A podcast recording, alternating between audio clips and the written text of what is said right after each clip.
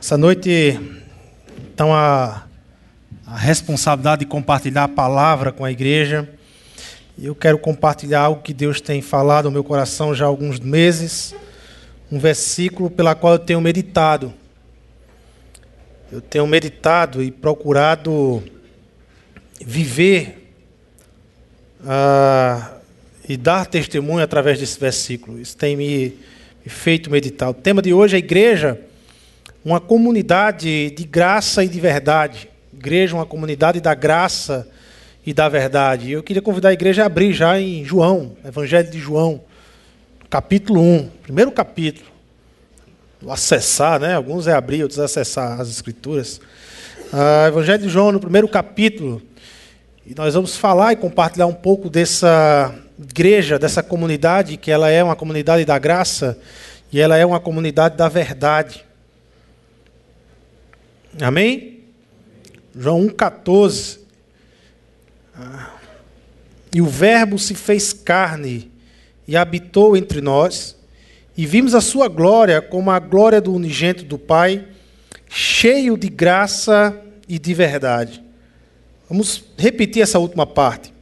E vimos a sua glória como a glória unigênito do Pai, cheio de graça e de verdade. Senhor Deus e Pai, assim, te pedimos essa noite, Pai, ilumina as nossas mentes a compreendermos a tua palavra, meditarmos e refletirmos a tua palavra. Mas também aquece o nosso coração para vivenciarmos a tua palavra, Pai. Nos usa esta noite como instrumento ah, de compartilhar a tua palavra e nos leva a vivermos algo novo com o Senhor. É em teu nome, Jesus. Nós oramos e te agradecemos. Amém. Amém e amém. Nós estamos diante de uma declaração muito forte de nosso Senhor Jesus Cristo. Uma declaração sobre Jesus, uma declaração que tem a ver com a nossa fé em Jesus Cristo. A Bíblia, Novo Testamento, você tem muitas declarações maravilhosas sobre Jesus. Declaração como do, do apóstolo Pedro, quando Jesus pergunta, questiona Pedro em quem os homens dizem que ele é. E depois de Pedro responder, profeta, é, é um profeta, é um líder, é um rabino, Jesus faz a pergunta para os discípulos: Mas vocês, o que é que me diz? O que é que eu sou? E aí Pedro dá aquela declaração: Tu és o Cristo, filho do Deus vivo. A Bíblia também declara sobre Jesus e testemunha sobre Jesus que Jesus ele é ah, o pão da vida que Jesus é a luz do mundo, que Jesus é o Senhor, que Jesus ele é aquele que traz a vida. Há muitas declarações, mas essa declaração de João, logo no início do seu evangelho, ela é maravilhosa, ela é fantástica e ela é o embasamento de nossa fé. O embasamento de nossa fé. Jesus ele é esse verbo que se fez carne, que habitou entre nós e João, ele diz, ele testemunha que, e vimos a sua glória, e olha, nós vimos ele, nós vimos esse Jesus, esse verbo, essa palavra, essa, esse verbo que estava no Antigo Testamento, que surgia no Antigo Testamento, que se revelava a vontade de Deus através da palavra de Deus ao coração do homem no Antigo Testamento. Essa palavra se fez carne, ela habitou entre nós, e nós vimos isso, nós vimos esse feito, nós vimos essa grande revelação de Deus, do verbo se fazer carne, e esse verbo que se fez carne, João vai dizer que ele é cheio de graça e verdade. Uma declaração de fé, uma declaração, um testemunho sobre Jesus. Ele é o Verbo que se fez carne, ele habitou entre nós e ele é cheio de graça e de verdade.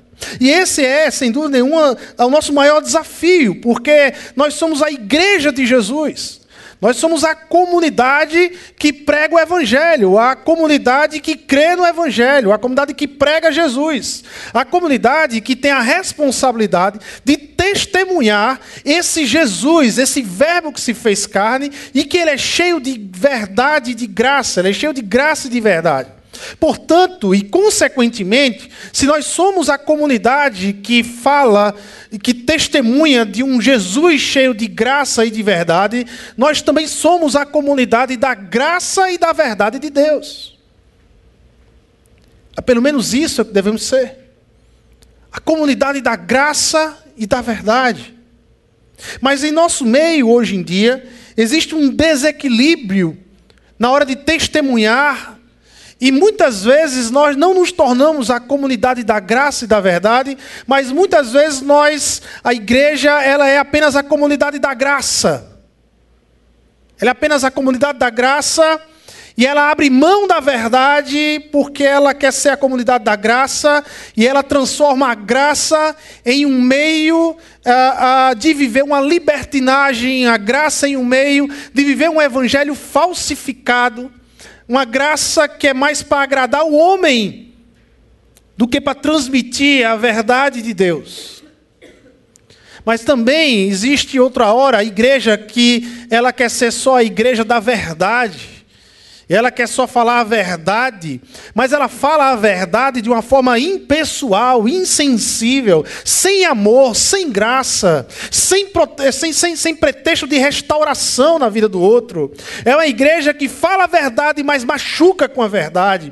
Então não é a verdade de Deus, porque a verdade de Deus ela não machuca. A verdade de Deus ela não quebra a cana quebrada, mas a verdade de Deus ela restaura a cana quebrada. O que falta muitas vezes para a igreja e para a minha vida ou para a sua vida muitas vezes é que a gente seja essa igreja da graça e da verdade. E o evangelho, o evangelho, ele, ele nos dá esse, é, é, essa, essa responsabilidade. O Evangelho, ele, ele nos traz a esse equilíbrio, porque o Evangelho tanto fala da graça, mas o Evangelho não abre mão da verdade. Ele tanto fala ao pecador da graça e do amor de Deus ao pecador, mas também ele traz a verdade que só há um caminho, há uma verdade, há uma forma de chegar diante de Deus através de Jesus Cristo. O Evangelho não abre mão da verdade, mas a verdade ela é trazida com graça. E aí eu gostaria de tirar algumas lições essa noite. Ah, é um texto é muito rico esse texto. Imagina esse texto dentro do contexto de João capítulo 1. Então aqui não vai ser nenhuma exposição, mas uma, tirar lições essa noite desse versículo. Pelo menos três lições eu quero compartilhar com a igreja hoje desse versículo. Três lições. Primeira lição: o Verbo se fez carne e habitou entre nós. Verbo se fez carne e habitou entre nós. Luiz Fernando Veríssimo, ele é um cronista, é ateu, mas ele é um cronista e ele tem uma crônica interessante, porque é, é como se você visse um ateu, como é que ele enxerga a igreja, ou pelo menos como que tipo de imagem a igreja está, sendo, está vendendo para ele, e aí ele faz uma crônica interessante sobre a presença de Deus, ou sobre esse Deus que se fala aqui na terra. Ele diz assim: que certa vez um anjo desceu à terra, e esse anjo saiu pelos quatro cantos da terra com uma mensagem. E ele dizia assim: Deus vai falar. Silêncio. Deus vai falar. Todos os lugares que esse anjo chegava, ele dizia: Deus vai falar. Silêncio. Deus vai falar. E de repente a terra foi tomada por esse sentimento de silêncio. E o motorista da ambulância que estava se deslocando para um hospital, ele desliga a ambulância, desliga a sirene e ele para. Os soldados que estavam marchando dentro do quartel, eles param de marchar. As mulheres se silenciam. Aquele rapaz que estava no celular conversando com um amigo, para o celular para ouvir o anjo. E todo e começa, as máquinas da fábrica param, os bancos param, as ruas se esvaziam e de repente a terra é tomada por um silêncio. Um silêncio nunca visto nessa terra. A Avenida Paulista no mais completo silêncio. Mas de repente, um bebê e aí ninguém controla um bebê. De repente um bebê começa a chorar. Quer chorar. E aí o motorista da ambulância, que havia parado a ambulância, quando ele percebe que o bebê está chorando, então ele diz: Olha, dá tempo, eu vou ligar a sirene e rapidinho chego no hospital. E ele liga a sirene, liga o carro e rapidinho vai para o hospital. E aí o motoqueiro que vê o motorista da ambulância ligando a sirene e indo para o hospital, ele diz: Dá tempo também. Ele liga a moto e ele sai. E aí os soldados que tinham parado de marchar dizem: Então vamos marchar. E o banco começa a se encher de novo, as pessoas voltam para a fila, as máquinas da fábrica voltam a tocar o trabalho. E tudo volta àquela zoada toda como era antes e Deus não falou. E assim termina a crônica de Luiz Fernando Veríssimo. É muito embora é, é, é a visão de um ateu para aquilo que ele olha para a igreja, mas muitas vezes a igreja ela também passa uma mensagem errada. Ah, muitas vezes as pessoas acham que para falar com Deus, para andar com Deus, para ter um tempo com Deus, com Deus elas, elas precisam de um lugar silêncio, elas precisam de um ambiente adequado, elas precisam estar num ambiente como esse aqui, num culto de domingo à noite, e é só aqui que funciona falar com Deus, é só aqui que Deus fala com você, é só aqui que você tem paz no seu coração para falar com você, e parece que é só aqui que Deus se revela. E de repente, quando você sai daqui, vai para sua casa, vai para o seu trabalho, vai para sua escola, vai para o dia a dia da sua vida, Deus não fala com você, porque você agora vai esperar o próximo domingo para Deus falar com você. Porque muitas vezes nós fazemos essa dicotomia e achamos que para Deus falar e para Deus agir e para adorar a Deus, nós precisamos de um ambiente adequado, como se Deus ele não entrou na terra. O que João está dizendo aqui é que o Verbo se fez carne, e o Verbo se fez carne quer dizer que Deus se apresentou entre nós. O Deus invisível agora se tornou visível, tangível, palpável. O Deus que não quis o silêncio da, da glória, esse Deus ele veio à terra, ao barulho da terra, à zoada da terra, à bagunça da terra. Esse Deus penetrou essa bagunça, essa zoada da terra, para andar com gente, para falar com gente, para conversar com gente, para amar gente. E eu digo isso porque eu também tenho essas lutas e essas dificuldades. Eu chego em casa num dia à noite, cansado, e muitas vezes quando eu chego em casa, tudo que eu penso, sabe o que é? É chegar em casa, tomar meu banho, jantar alguma coisa, ir para o meu quarto, pegar um bom livro e ler. Eu amo ler. Só que esse meu pensamento exclui minha família. Só que esse meu pensamento é como se só, eu só pudesse estar bem com Deus se eu tivesse num ambiente assim e a minha família, e o conversar com meus filhos. E aí vem o Guilherme, de 5 anos, anos de idade, e quebra tudo isso. Sabe o que, é que o Guilherme mais gosta de fazer quando eu chego em casa? Geralmente é ele que me recebe. Aí ele me recebe assim, ele sabe que eu não gosto de bagunça. E aí a sala está cheia de brinquedo, aonde você imaginar na sua vida tem brinquedo naquela sala toda bagunçada. E quando eu entro em casa, a primeira coisa que ele faz sorrindo para mim é: Papai, baguncinha. É assim que ele me recebe. Tem dias que eu fico chateado. Olho para ele chateado. Mas Deus fala no meu coração: olha, para dessas paranoias sua de querer a vida só para tu, só para você. E vai viver, vai, adorar, vai me adorar com teu filho, vai me adorar com tua esposa, vai me adorar no meio da bagunça, da zoada, com essa turma toda aí.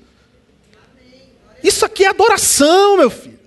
Adoração não é só você ficar num quarto trancado com um, louvor alto e de repente o mundo esquecer do mundo. Adoração é quando você está no meio de gente, conversando com gente, cuidando com seu filho, amando seu filho, cuidando da sua família, dando ouvido àquele que está querendo falar alguma coisa e não tem para quem falar. Isso é adoração Senhor.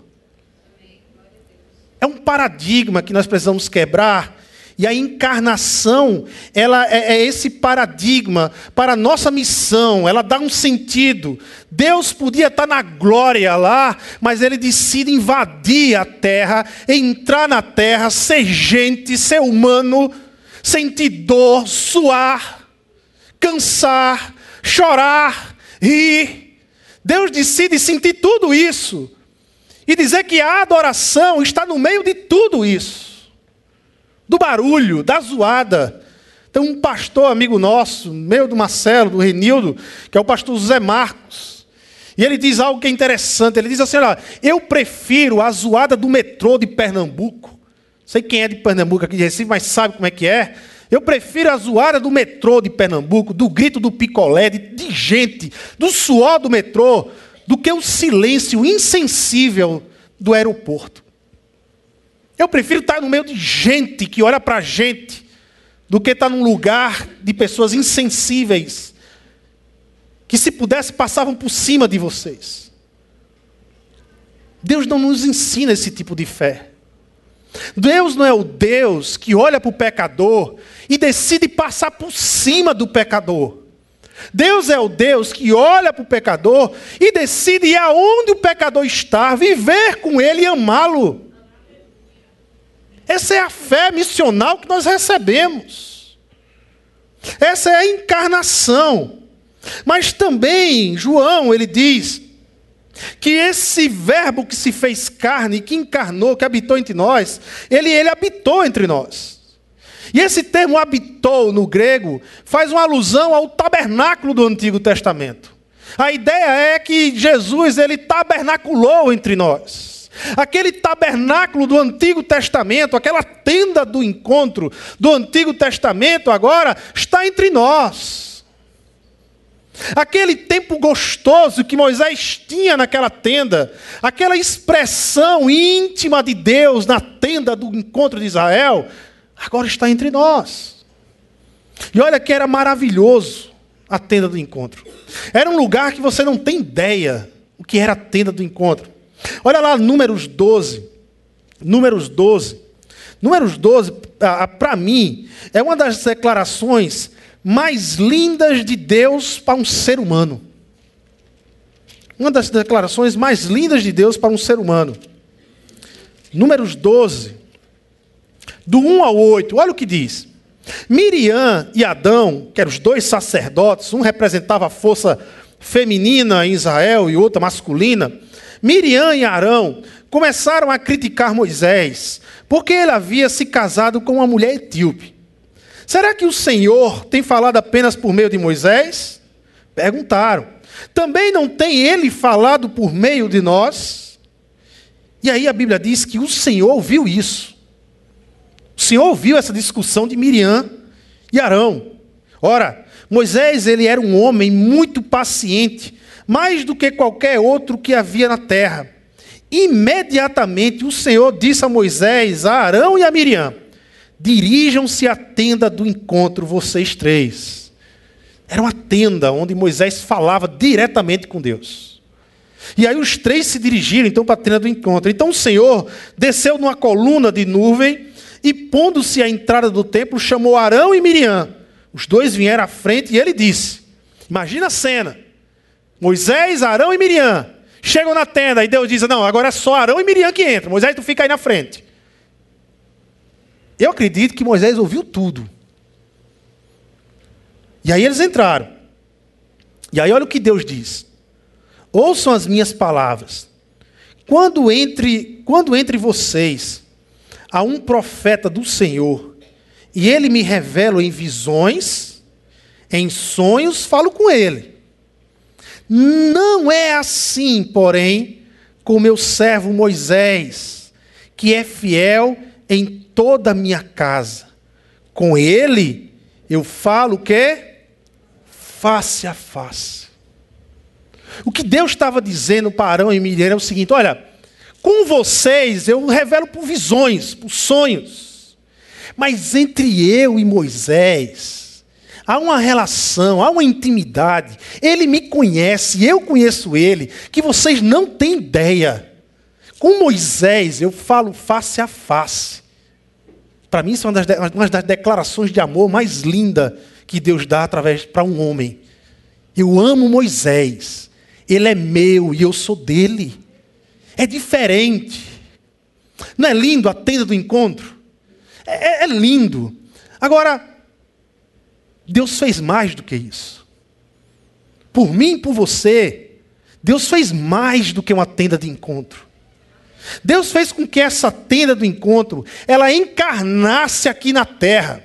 A sua palavra virou carne, encarnou o ser humano, e agora é Jesus. Não é mais uma tenda fixa, parada num canto, mas agora é o próprio Deus que anda, que abraça, que ama, que olha nos olhos, que chora, que sorri com você, que caminha com você e que diz nas últimas palavras dele: Estarei com vocês até os últimos dias. Não é mais a tenda, mas é Jesus. A tenda é fichinha para Jesus. A tenda era apenas uma representação do bom, do melhor de Deus que viria, Jesus Cristo. E mais do que isso, mais do que isso. Você pensa que a bênção parou por aí? Nós somos o templo de Deus. Deus decide morar em nós, nos faz ser templos do Senhor. E pelo menos há três coisas que o templo do Senhor expressava em Israel: santidade, o templo do Senhor era santo em Israel. Santidade, serviço, o templo do Senhor era um lugar de serviço onde os sacerdotes, o sumo sacerdote servia em Israel e perdão. O templo do Senhor era um lugar de perdão. Uma vez por ano, o sumo sacerdote pegava um cordeiro sem mancha e sem mácula e sacrificava para o perdoar, para o perdão dos pecados de Israel. Essas três expressões agora não estão mais no templo do Senhor, mas estão nesse templo do Senhor que somos nós, que é você, que sou eu, onde nós somos chamados para expressar nessa terra santidade. Ser santo. Onde Deus nos chama também para essa terra a expressarmos serviço. Somos servos uns dos outros. Na verdade, nós somos servos de todos. E onde Deus nos chamou para essa terra para expressarmos perdão, porque Ele nos fez templos dele, templos do Senhor, pessoas que expressam o perdão, perdão do Senhor. Portanto, ele, ele, ele, ele se fez carne e habitou entre nós, se torna um paradigma e se torna uma base e um fundamento para toda a nossa vida missional aqui na Terra. Ora, se Deus, sendo Deus, se fez carne e veio amar gente, andar com gente e abraçar gente, imagina eu e você, meu irmão. Se você não gosta de gente, ora para Deus quebrar isso no seu coração. Porque o nosso Deus ama a gente. Ele ama a gente. Ele gosta de estar no meio de gente, de caminhar com gente, de abraçar gente. Ele ama isso. Mas o texto diz mais. O texto diz que vimos a sua glória cheio de graça. Cheio de graça. E aqui são duas expressões: graça e verdade. A primeira é cheio de graça. A igreja ela deve expressar a graça de Deus. Somos portadores desta graça. E eu quero aqui colocar duas questões com relação à graça. Há muito mais outras, mas duas questões de reflexão com relação à graça. Primeiro, a graça, ela é uma graça experimentada. Graça só é graça se for experimentada. Você pode ter todo o conceito da graça. Você pode saber a teologia da graça. Você pode ter esse conceito do que é graça. Ah, graça é favor merecido. Show de bola, é esse conceito. Mas você experimentou a graça de Deus na sua vida? Ninguém tem autoridade de falar da graça se ainda não experimentou da graça. Ninguém tem autoridade de falar da graça se não experimentou na graça. Somente pecadores, reconhecidamente pecadores, sabem falar da graça. Talvez esse seja um dos grandes paradoxos da Bíblia. Mas para falar da graça, eu preciso reconhecer que eu sou pecador. Por que a gente se impacta, por que a gente se empolga quando o apóstolo Paulo fala da graça? Você já leu as cartas de Paulo? Já leram algumas cartas de Paulo? Já leu a carta de Gálatas, a carta da liberdade de Paulo? como Paulo ele desenvolve a graça, como Paulo ele fala da graça, como, com que autoridade Paulo fala da graça, com que profundidade Paulo fala de graça de Deus. Você sabe por quê? Porque esse mesmo apóstolo é ele mesmo que vai dizer que entre os pecadores ele é o pior. Porque esse apóstolo, antes de conhecer Cristo Jesus, ele prendia e matava cristão. Era um perseguidor ferrenho. Porque no coração dele só pensava em morte, assassino e perseguição. Mas um dia, a caminho de Damasco, Cristo surgiu na vida de Paulo e ele entendeu o que é graça, experimentou a graça do Senhor e a partir dessa experiência da graça de Deus, ele é um dos que mais fala da graça. Talvez nós podemos dizer que ele é o apóstolo da graça, porque ele teve uma experiência da graça. Só conhece graça quem tem coração humilde e não arrogante. Há um tempo atrás eu vim dar uma palavra aqui a um projeto chamado Projeto Ela, que trabalha com meninas em prostituição. E quando eu estava para dar essa palavra, de repente eu me desviei do caminho do Senhor, e olhando para aquelas meninas ali, eu me achei mais merecedor do que aquelas meninas. Eu achei melhor do que aquelas meninas. Eu achei mais, sabe, eu tinha mais mérito do que aquelas meninas. Mas aí o Espírito Santo de repente me pegou e disse: Não, você é tão miserável do que essas meninas. Você é tão pecador, Arthur, do que essas meninas. A única diferença é que a graça de Deus chegou na sua vida. É que eu desejei me revelar a graça de Deus na sua vida. Mas que Deus pode alcançar qualquer outra pessoa, porque a salvação não tem a ver com mérito não tem a ver com moralidade, nem com imoralidade, mas a salvação tem a ver com graça, com o desejo de Deus salvar o pecador. É isso que é graça. É isso que é graça. Na graça não há lutas, mas entrega. Não há mérito, mas amor imerecido. Foi por graça que Jesus transformou a água em vinho nas bodas de Caná. Foi por graça que Jesus ensinou a Nicodemos a necessidade de nascer de novo. Foi por graça que Jesus se aproximou daquela samaritana para mudar a história daquela mulher. Foi por graça que a cruz se tornou o maior alvo de Jesus Cristo. É pela graça que eu e você estamos hoje aqui, meu irmão. Graça de Deus. A graça, ela nos faz mudar de referencial um autor e teólogo chamado Greg Kinner, ele vai dizer algo num livro dele chamado A Mente do Espírito. É fantástico esse livro. Ele diz assim: quando o objetivo do indivíduo é vencer o pecado, a maior parte do tempo, talvez, ao comparar-se com alguém menos escrupuloso, seja possível celebrar a própria vitória. O que o Greg está dizendo é que quando a gente só, só vê o pecado e só luta contra o pecado e só quer lutar contra o pecado, com as nossas próprias forças, com a nossa própria vontade, talvez quando a gente se compara com alguém pior do que a gente, a gente acha que somos vitoriosos. Somos melhor do que aquele que é pior do que a gente. Mas olha só, se contudo esse mesmo indivíduo considerar que o padrão de Deus é a perfeição, e é, porque a Bíblia diz que Deus é perfeito, então o padrão não é aquele que é pior do que ele. O padrão que ele tem que olhar é para Deus que é perfeito. Ao ter consciência de qualquer fracasso, ele pode acabar se fixando no pecado e na culpa. Porque ele se apoia na força dele, porque tudo que ele vê na frente é lutar contra o pecado. A nova revelação em Cristo provê um referencial inteiramente novo. Inteiramente novo. Não é mais o pecado que é o nosso referencial, mas é a dádiva divina da justiça em Cristo Jesus. Não é mais a carne pela qual nós lutamos, mas é pelo Espírito. A vitória se vem quando nos quebrantamos no Espírito Santo. A vitória se vem quando nos deixamos ser levados pelo Espírito Santo de Deus. A vitória não é minha sobre o pecado, mas a vitória sempre é e será do Espírito Santo, que vence o pecado que está em mim. Essa é a vitória. Esse é, é, é, é, o, é a grande quebra de paradigma quando Cristo habita na vida de uma pessoa. Mas a igreja não é só uma comunidade da graça, a igreja também é uma comunidade da verdade.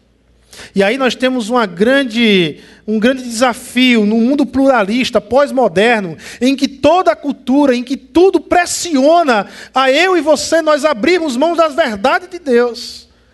Nós precisamos viver as verdades de Deus. Sem dúvida, este tem sido talvez um dos maiores desafios. Amar o próximo, amar o outro, sem abrir mão da verdade de Deus. Sem abrir mão da verdade do Evangelho. O mundo hoje nos pressiona, eles dizem assim: olha, não se pode amar sem abrir mão da verdade. Mas nós somos a comunidade que diz: é possível amar e ser verdadeiro ao mesmo tempo. É possível amar e não abrir mão da verdade de Deus, da verdade de Cristo.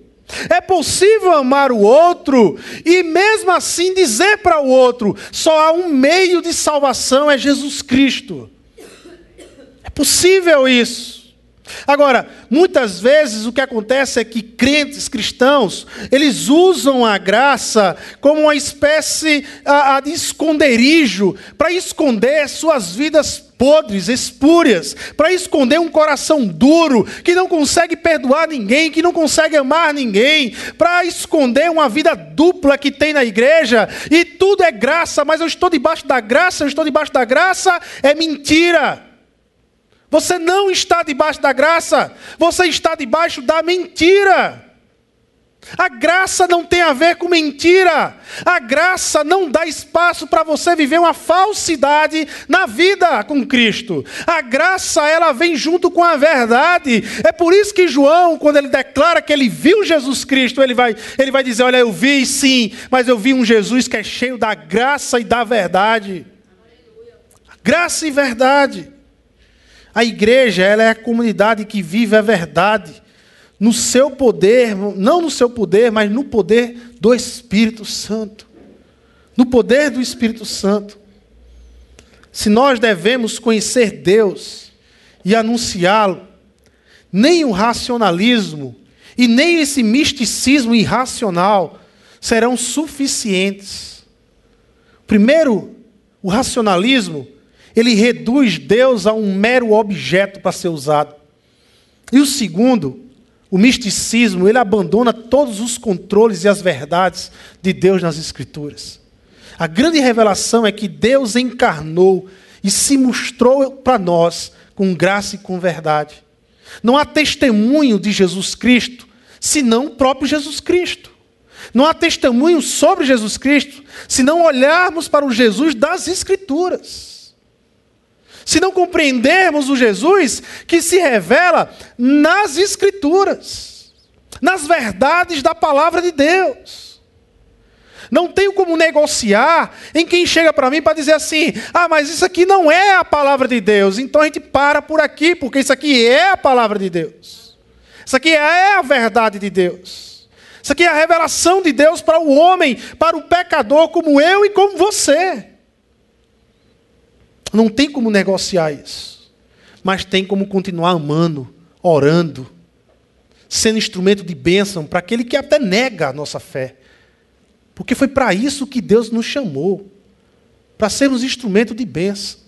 Pastor Márcio, domingo, aqui na pregação, ele falou sobre a questão do amor. Que o amor não é um sentimento. Porque você fica sentindo, ah, eu não senti ainda no meu coração o desejo de amar fulano. O amor não é uma opção para crente. Você tem que amar as pessoas. Você tem que amar. Você tem que ser instrumento de bênção.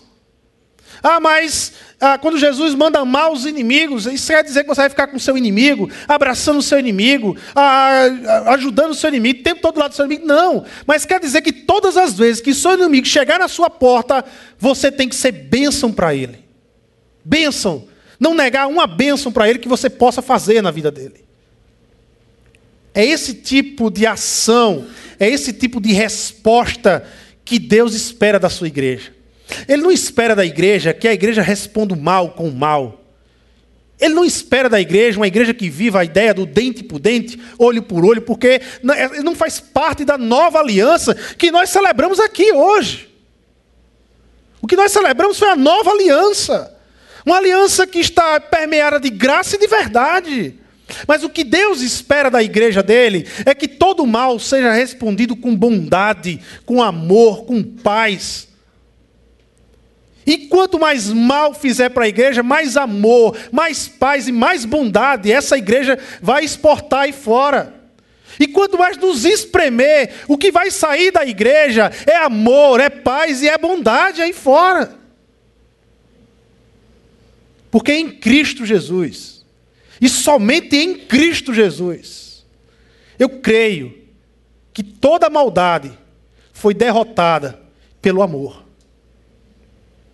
Pelo amor. Eu só consigo, eu só tenho um parâmetro, eu só tenho um referencial para dizer com toda convicção de que toda maldade nessa terra foi derrotada por amor, porque eu conheço a história de Jesus. Porque eu sei quem é Jesus. Porque eu conheço a história da cruz, como você conhece a história da cruz. Por isso que nós somos essa comunidade diferente, essa comunidade cheia da graça e da verdade, que vem não de nós, mas vem do nosso Senhor, vem de Jesus Cristo. A fé cristã evangélica é, é o que é a fé cristã evangélica? É um mendigo dizendo para outro mendigo que encontrou o pão da vida. É um pecador falando para outro pecador que encontrou o pão da vida e partindo com ele o pão da vida. Isso é fé evangélica na prática. Qualquer outra coisa fora disso, ou qualquer outra coisa que, que, que confunda isso, não, não é fé evangélica. Não é fé cristã. Fé cristã é essa aqui. É uma comunidade de pecadores que está para adorar o Deus da salvação, Jesus Cristo, mas que comunica aos outros pecadores que estão lá fora que venham também adorar Jesus Cristo, porque nós encontramos o pão. Nós encontramos Ele. E nós anunciamos Jesus Cristo lá fora. E aí eu queria terminar a mensagem com um texto que se encontra lá em 2 Timóteo, capítulo 1. 2 Timóteo capítulo 1, ao verso 6 e 7. Por essa razão, torno a lembrar-lhe, por essa razão, que razão? Paulo está escrevendo a carta a Timóteo, e Paulo está lembrando da fé não fingida de Timóteo. Timóteo era um crente autêntico, ele não fingia, ele não tinha fé fingida. Então Paulo está começando a dizer assim: ó, por essa razão, por essa fé que você tem, que não é fingida, Timóteo. É isso que Paulo está dizendo. Por essa razão, torno a lembrar-lhe que mantenha viva a chama do dom de Deus que está em você, mediante a imposição das minhas mãos. Ou seja, mesmo Timóteo, que não tem uma fé não fingida, mesmo a gente que vivemos uma fé real, autêntica, Paulo está dizendo para Timóteo e para nós hoje, dizendo o seguinte: olha, nós, vocês, são responsáveis por manter a fé não fingida. Vocês são responsáveis por manter a verdade de Deus na sua vida. Vocês são responsáveis por isso. Para manter viva a chama do dom de Deus. Agora olha o versículo 7. Pois Deus, pois Deus não nos deu espírito de covardia, mas de poder, de amor e de equilíbrio. Deus não nos deu espírito de covardia, mas de poder, de amor e de equilíbrio. O que Paulo está dizendo aqui é que nós não fomos chamados para sermos covardes nessa terra. Todas as vezes que eu e você negamos a graça de Deus para uma pessoa, nós estamos sendo covardes. Somos covardes quando negamos a graça para as pessoas lá fora. Somos covardes quando abrimos mãos da verdade de Deus para de repente se tornar mais aceito lá fora e abrimos mãos da verdade. Isso é covardia. Isso no reino de Deus se chama covardia. Mas o que Paulo está dizendo aqui, e o que nos anima, é que o Espírito de Deus que habita em nós não é espírito de covardia. Eu e você, nós podemos enfrentar todas as lutas lá fora, todas as dificuldades, todas as pressões que o mundo nos impõe para abrirmos mão da graça e da verdade de Deus. Nós podemos enfrentar tudo isso no poder do Espírito Santo. No poder do Espírito Santo. Porque o Espírito que habita em nós não é espírito de covardia. vencer toda luta, irmãos, só no poder do Espírito Santo. Você quer ser, quer fazer parte de uma comunidade que apresenta a graça e a verdade de Deus? Viva no Espírito. Viva no Espírito. Acredite, você não tem ideia do poder que está em você. Você não tem ideia da pessoa que habita dentro de você. O próprio Deus. Deus. Ele habita naqueles que são discípulos dele. Próprio Deus habita em você. Entregue-se a esse poder. Confia a esse poder. Entregue-se todos os dias a esse Deus que quer agir todos os dias, que quer mostrar para o mundo todos os dias, revelar todos os dias a graça e a verdade dele. Seja testemunha da graça e da verdade de Deus. Vamos orar? Baixe sua cabeça e vamos orar. Senhor Deus e Pai, nós queremos aqui te agradecer, Senhor, pela tua misericórdia, pela tua graça, pelo amor do Senhor que se revelou a nós, na pessoa de Jesus Cristo. A tua palavra nos diz que Jesus, ele se revelou cheio de graça e de verdade, Senhor. Pai, tem misericórdia de nós, porque muitas vezes, no nosso dia a dia, no meio da nossa família, no meio dos amigos, no trabalho, muitas vezes nós negamos esse testemunho.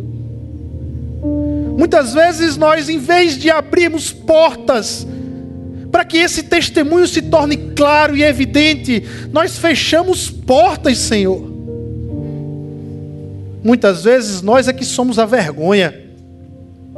Pai, tem misericórdia e nos perdoa como tua igreja.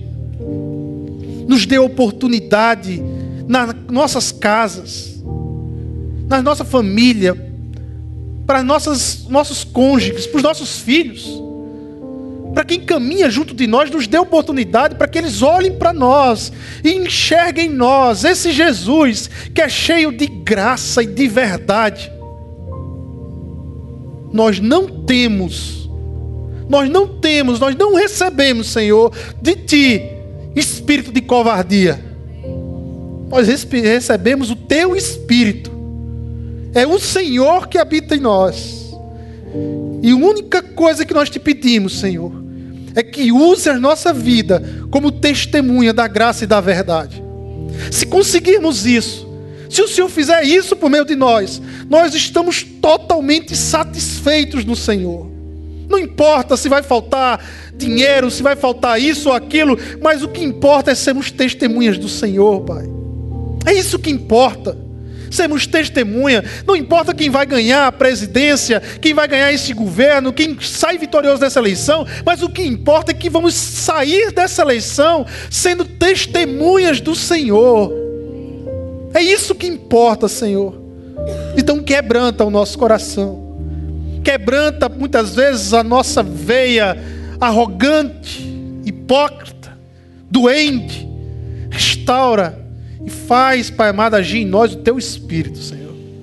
É em teu nome, Jesus, que nós oramos e te agradecemos. Amém, amém e amém, Senhor. Glória a Deus, Senhor.